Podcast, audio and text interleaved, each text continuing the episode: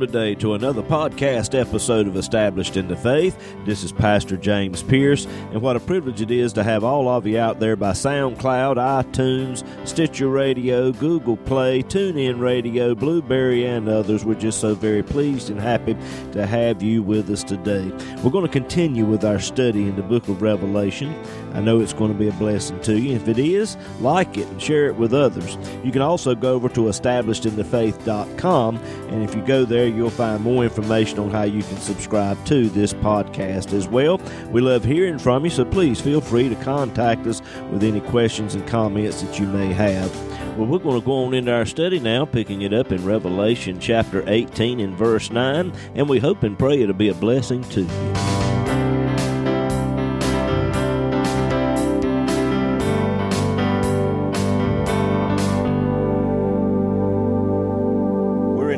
18th chapter of the book of Revelation tonight. If you have your Bibles and would like to turn there, we've been studying about the destruction of the rebuilt city of Babylon, which is a physical manifestation of the spirit world of darkness when you get right down to it. This spirit world has been in existence much longer than the physical world. We see that in Genesis chapter 1 and verse 1. In the beginning, God created the heaven and the earth. And when God created the heavens, along with that, He created all of the angelic host. And we read where they were singing praises to God when God laid the foundation of this world. You can read that in the 38th chapter of the book of Job, somewhere around verses 7 and 8. But sometime in the eons of the past, one of God's highest creations of the angels, Lucifer by name, led a rebellion against God, and one third of the angels sided with him in that rebellion and they lost that battle. Lucifer became Satan. All of those angels that sided with him became fallen angels. And all of that is a, in, a, in combination makes up the spirit world of darkness. And later on, God created this world and He created man. And He put man in charge of everything, gave him dominion over the fish of the sea, the fowl of the of the air and so on and so forth. And man had that dominion, but when he partook of that forbidden fruit in the Garden of Eden, he lost all of that. All of that was forfeited over to Satan. And sin is what gives Satan the legal right to do what he does in this world. He has dominion. He's the prince of the power of the air and he kills, steals, and destroys because of the sin that's in this world.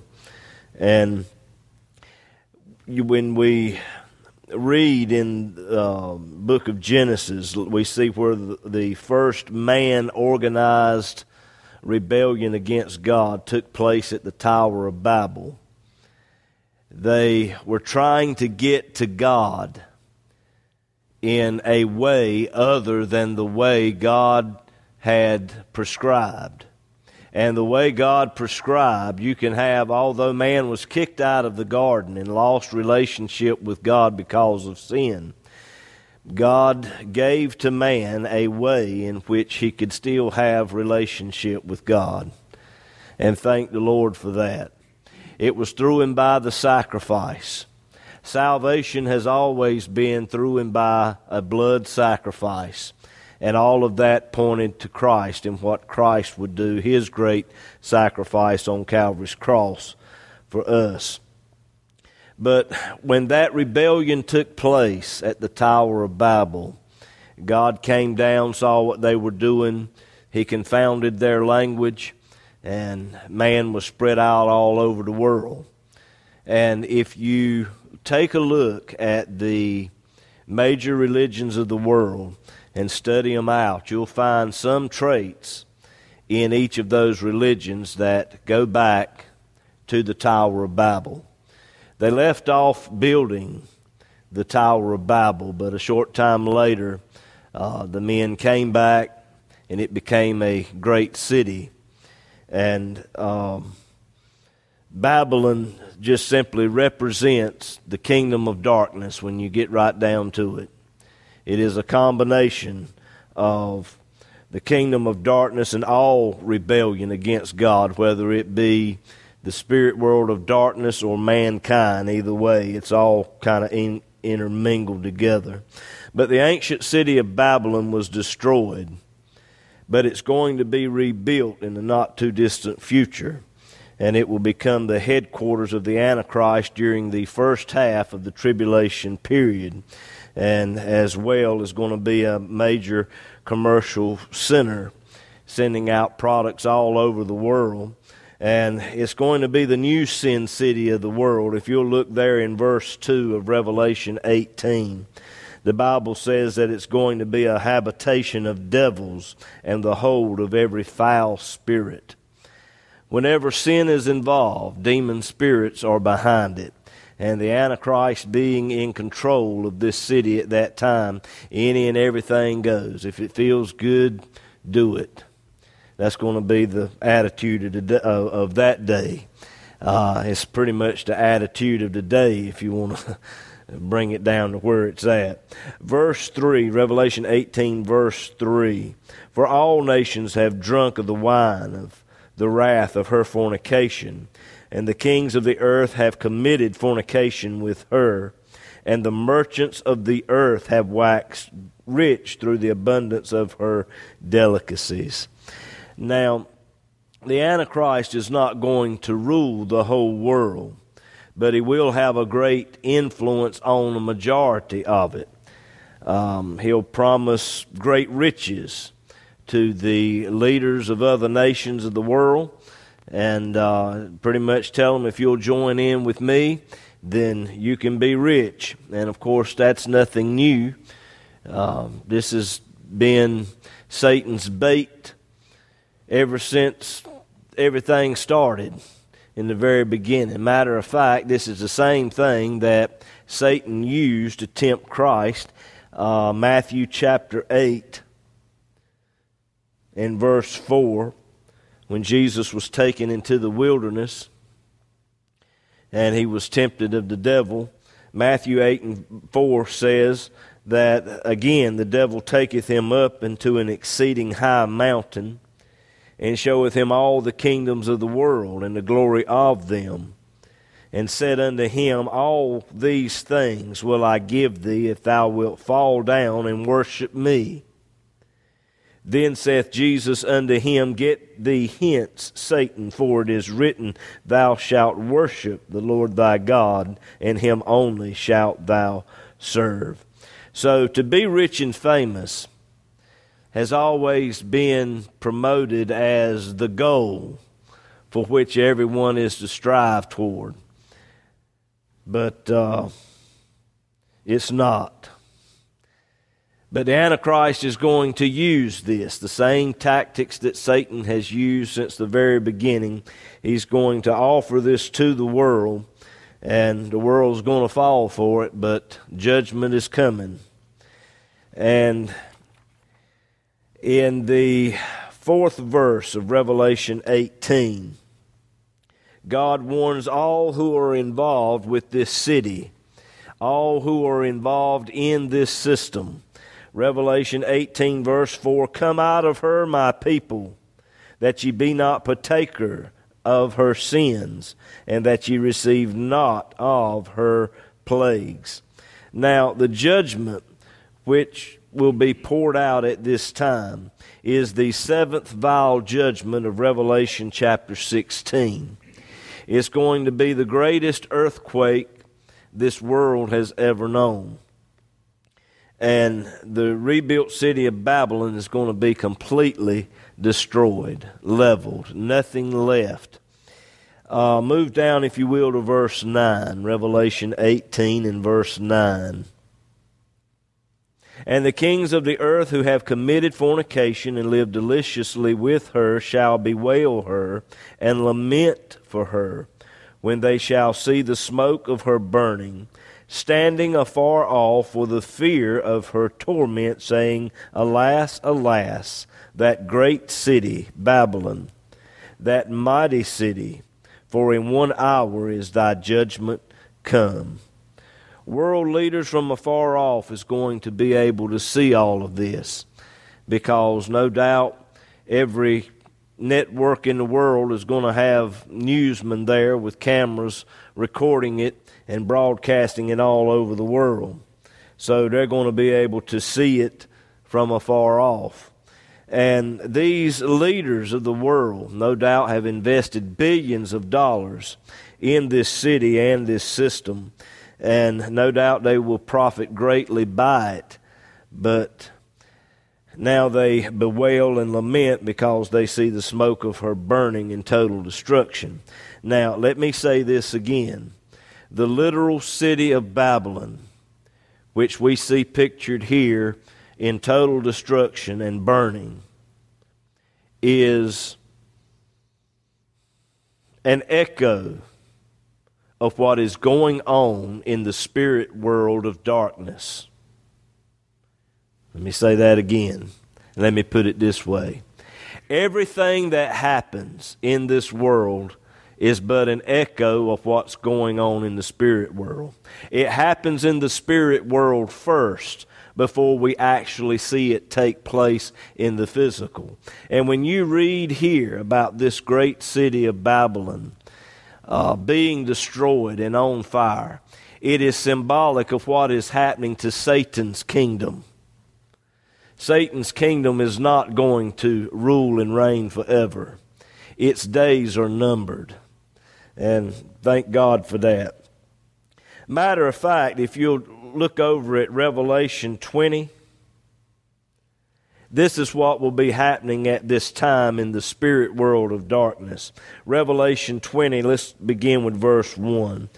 John said he saw an angel come down from heaven having the key of the bottomless pit and a great chain in his hand, and he laid hold on the dragon, that old serpent, which is the devil and Satan, and bound him for a thousand years, and cast him into the bottomless pit, and shut him up, and set a seal upon him, that he should deceive the nations no more. Jesus Christ is going to set up his kingdom at this particular time, and he's going to rule and reign for a thousand years. Praise God, Satan and his kingdom of darkness is going to be destroyed, and it will be no more. Now, all of this is also symbolized in the Old Testament.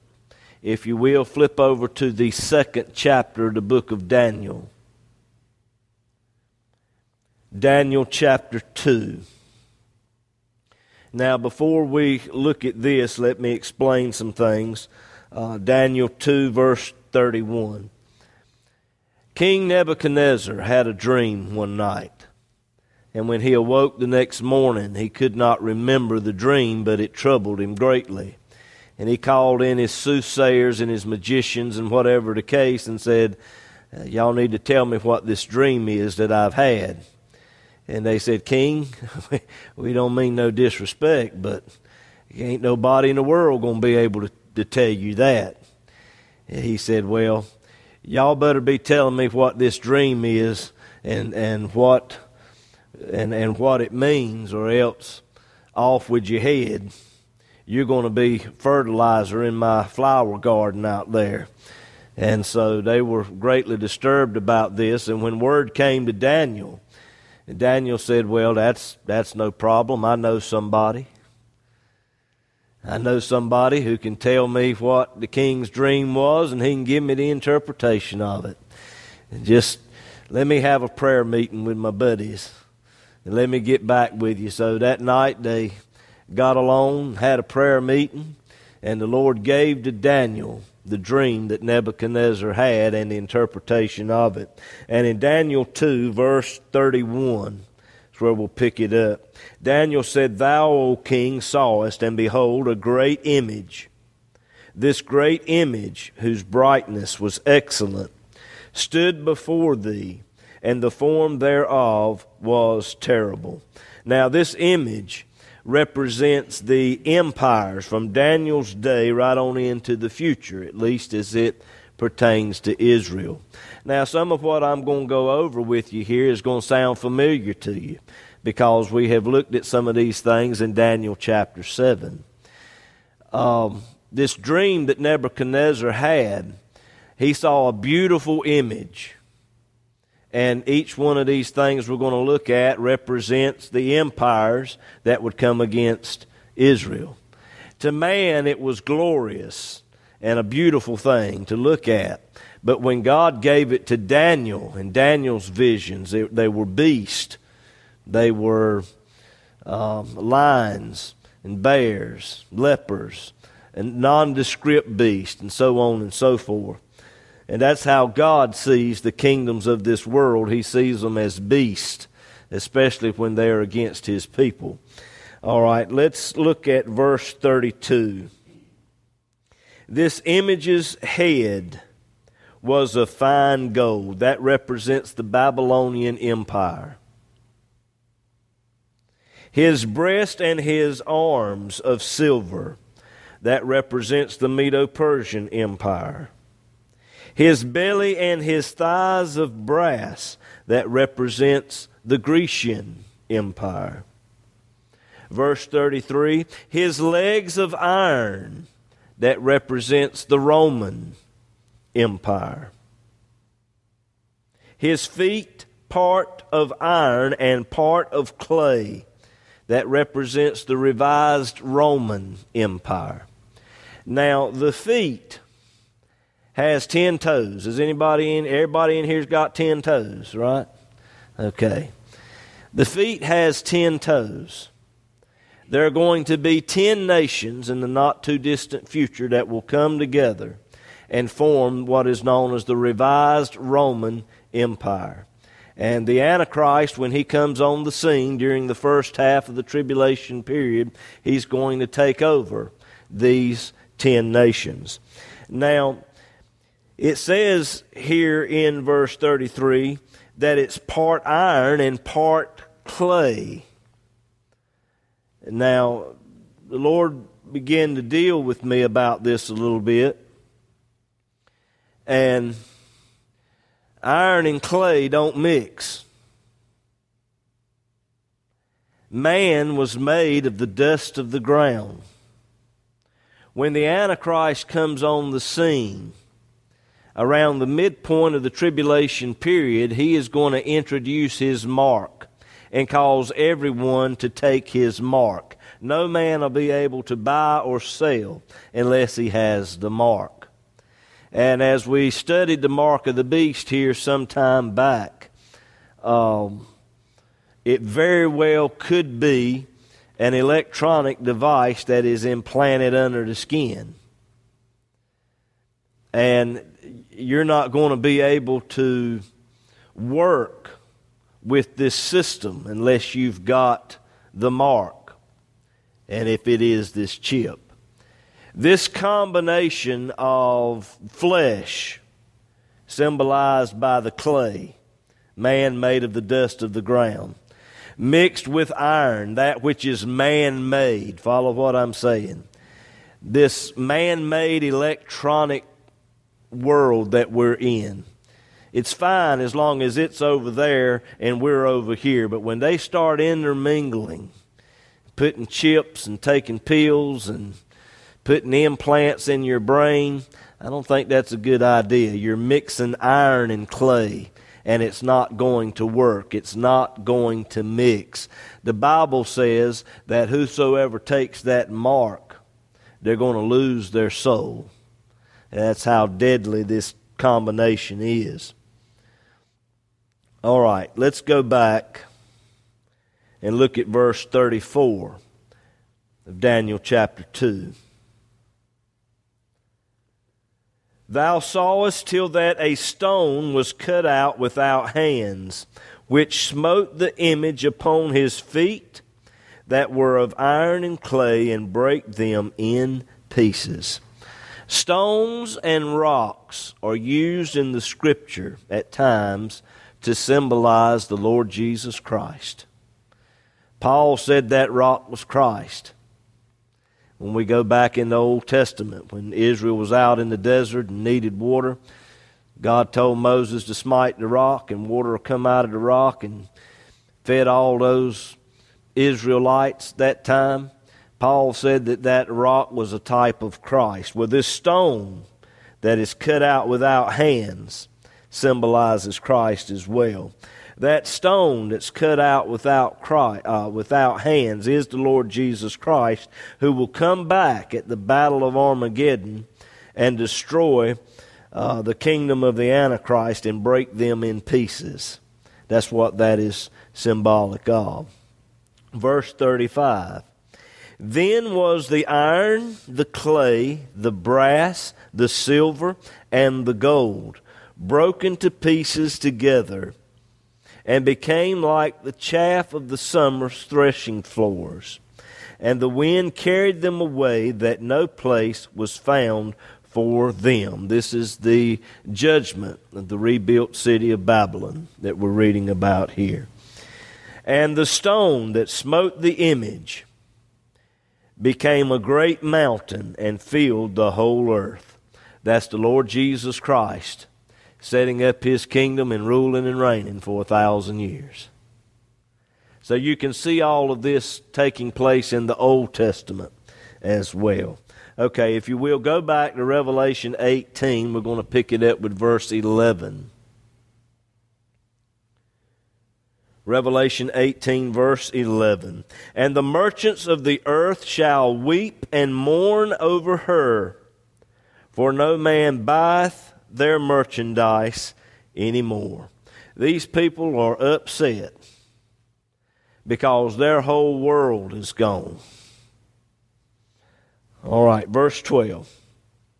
The merchandise of gold and silver and precious stones and of pearls and fine linen and purple and silk and scarlet and all thyine wood and all manner vessels of ivory and all manner vessels of most precious wood and of brass and iron and marble and cinnamon and odors and ointments and frankincense and wine and oil and fine flour and wheat and beast and sheep and horses and chariots and slaves and the souls of men. We see here that Babylon is going to have just about any and everything you want. It's going to be the showplace of the world at that time clothed with luxury, riches of every sort, the finest clothing, all types of building materials, the finest food, the finest cars, and any and everything you can imagine to make your life and living easier. But those who take part in this system is going to pay a hefty price because they'll have to become slaves to the system of the Antichrist. They will have to take his mark in order to enjoy all of this.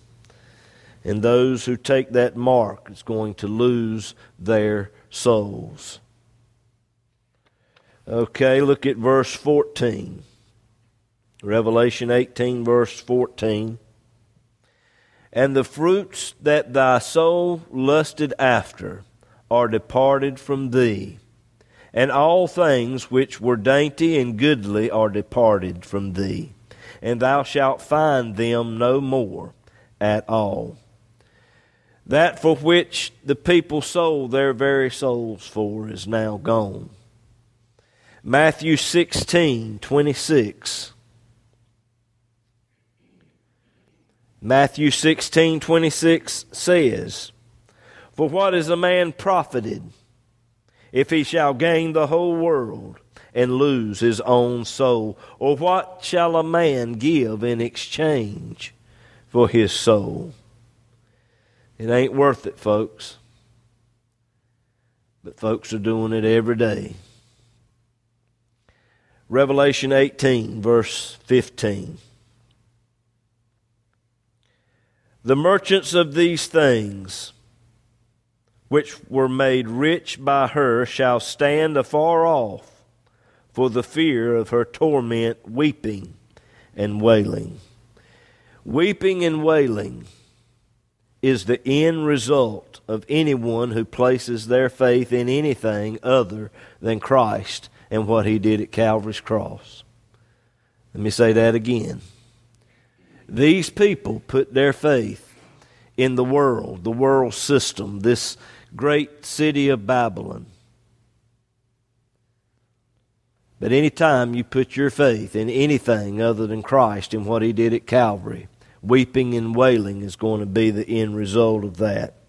That's the reason Jesus said in Matthew chapter 6, in verse 19, He said, Lay not up for yourselves treasures upon this earth, where moth and rust doth corrupt, and where thieves break through and steal but lay up for yourselves treasures in heaven, where neither moth nor rust doth corrupt, and where thieves do not break nor steal. For where your treasure is, there will your heart be also. But these people have placed their faith in this worldly system. Now they're saying, if you'll look back in verse 16 of Revelation 18, verse 16. They're saying, Alas, alas, that great city that was clothed with fine linen and purple and scarlet, and decked with gold and precious stones and pearls. For in one hour so great riches is come to naught. These are the things that the world seeks after. And they use these things to determine one's greatness. But it can all be gone so fast. You can have the biggest house in the world. You can have more money than Donald Trump. But what does it profit you if you gain the whole world and lose your soul? All right. About midway of verse 17. And every shipmaster and all the company in the ships and sailors, and as many as trade by sea, stood afar off and cried when they saw the smoke of her burning, saying, What city is like unto this great city? I want to answer that question. There is a city whose builder and maker is God. It's a city built four square. You can read about it in the 21st chapter of the book of Revelation. It's a city that's coming down from God out of heaven. It's the place that God has prepared for those of us that love Him. And we're closer to that city now than we've ever been before. And one day we're going to see that city. Jesus said, I go to prepare a place for you. And if I go and prepare a place for you, then I will come again and receive you unto myself. But sadly, these people know nothing about that city. Verse 19.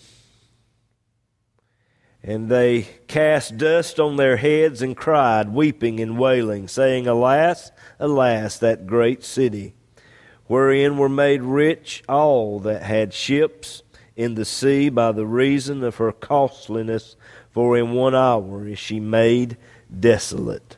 They cry, they weep, and they wail over their financial loss. But we don't see them weeping and wailing over their lost condition which is way more important. Their only concern was making money. Babylon was their heaven, but now it's gone. In one hour, she was made desolate.